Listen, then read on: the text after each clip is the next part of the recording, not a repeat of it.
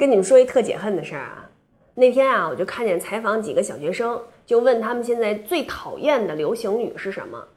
然后呢，有一个小孩就说：“小哥哥、小姐姐这两个词儿，你们听起来不觉得油腻吗？”